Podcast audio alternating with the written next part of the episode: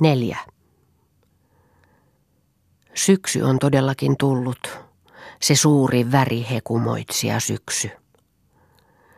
Siellä täällä puiden latvoissa loimottaa jo lakastuksen punakeltainen poltto, ja yli koko karun rannikkokankaan on levinnyt kanervien kalpea sinipunerva valaistus.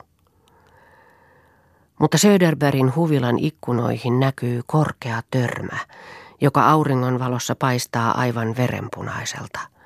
Mustikan lehdet kuultavat sieltä kuin tuhannet heleiksi levitetyt perhossiivet, jotka joka hetki ovat valmiina lehahtamaan lentoon. Mirtja lähtee taas tavanmukaiselle yksinkävelylleen metsään. Minä menen puhelemaan hengille, naurahtaa hän ruunarille lähtiessään. Niin on hän tehnyt joka päivä koko kesän. Sillä Mirtialla on vielä jäljellä kaikki lapsuuden vanhat näyttelijätaipumukset. Yhä vielä huvittaa häntä leikkiä oman itsensä kera, pukeutua oman sielunsa hulluksi morsiameksi, yhä vielä. Sillä hän tietää olevansa niin kaunis, tietää liikkeitensä olevan kuin musiikkia jokaisen kuolevaisen silmille. Ah, miten suuresti nauttii hän itsestään yksin autiossa metsässä ja miten hyvällä omalla tunnolla. Hänhän on saanut aikaan sentään niin paljon pahaa. Määrättä maleksii Mirtja syksyisessä metsässä. Kostea sammal työntää hänen sieraimiinsa viileää, hullupäistä tuoksuaan ja korpi kohisee. Mirtja huhuilee itselleen – ja suloisesti hivelee hänen korviaan hänen oman äänensä kiiriskelevä kaiku kaukana taivaan rannalla. Mutta äkkiä vastataan hänelle vieraalla äänellä. Mirke säpsähtää ja pysähtyy. Miehen ääni, rikkonainen ja lepertävä. Suuttumuksen puna ajautuu Mirtian poskille. Kuka raakalainen häntä uskalsikaan lähennellä? Mutta samassa tuleekin vastaus itse. Keski-ikäinen mies, reppu selässä ja loistavat kirjavat sukat jalassa. Hänellä on hullun sekainen ilme harmaissa, joka puolelle vilkkuvissa silmissään, ja suuret teerenpilkut paistavat kuin iloiset napit hänen kiiltävällä naamallaan. Omituinen otus, ajattelee Mirtia. He, päivää, ha, ha, ha, ha panee vastaan tuli ja päästäen nauraessaan kummallisia pehmeitä hammasääniä. Hyvää päivää, vastaa Mirtia tahtomattaankin myös naurahtaen. Kaunis olet, etkä ole ylpeäkään, sanoo taas vieras mies raapaisten jalallaan ja tehden samalla mitä hullunkurisimpia kumarruksia. Minä olen entinen herra, mutta kukas sinä olet? Mirdia huomaa nyt selvästi olevansa tekemisissä puolihassakan kanssa, mutta seikkailu alkaa häntä huvittaa ja hän vastaa samaan äänilajiin. Mirdiaksihan minua kutsutaan, mutta mistä sinä olet kotoisin? Minun kotini on siellä, missä olen yötä, fröken, vastaa kulkuri, yhä säistäen sanojaan naurettavilla eleillä. Kuka sinä sitten olet? Mamman poika vaan, ha ha ha ha. Eikö sinulla olekaan omaa nimeä tai isän nimeä? Isän nimeä,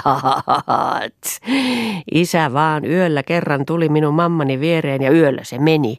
Ja aamulla talutti mamma minut maantielle ja sillä tiellä minä olen, tja, selitti mamman poika melkein juhlallisesti.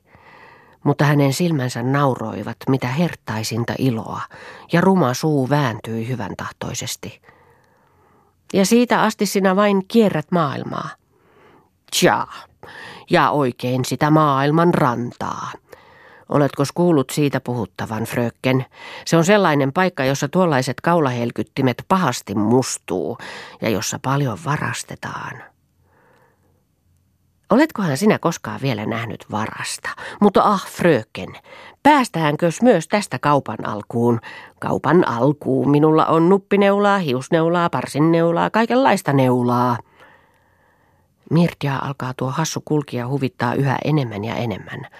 Tuollaiseksi lyö elämä aina ihmisen. Sen, joka sen helmoihin tinkimättä heittäytyy. Vie kaiken.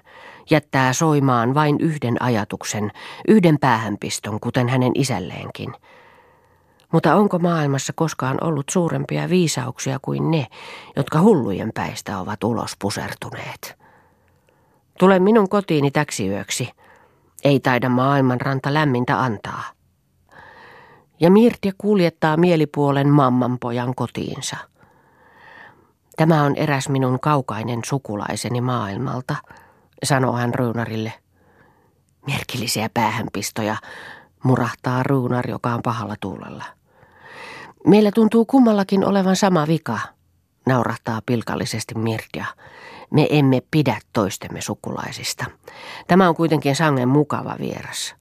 Hänelle ei tarvitse kääntää turkkiaan nurin, ei teeskennellä, ei valehdella rahtustakaan.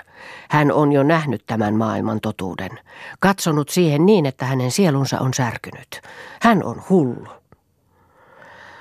Hullut ovat aina epämukavia.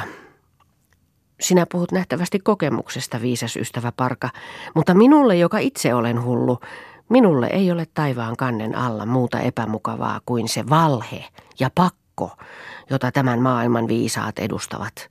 Jospa olisit sinäkin noin suvuton ja vapaa ja hullu kuin tuo maailmankiertäjä, niin olisin minä onnellinen.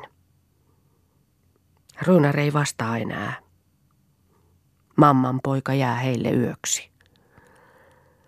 Mutta koko sinä yönä ei Runar saa unta. Häntä kalvavat levottomat ajatukset ja viha. Ja sitten vielä jokin, jota hän ei kehtaa edes itselleen tunnustaa. Mustasukkaisuus.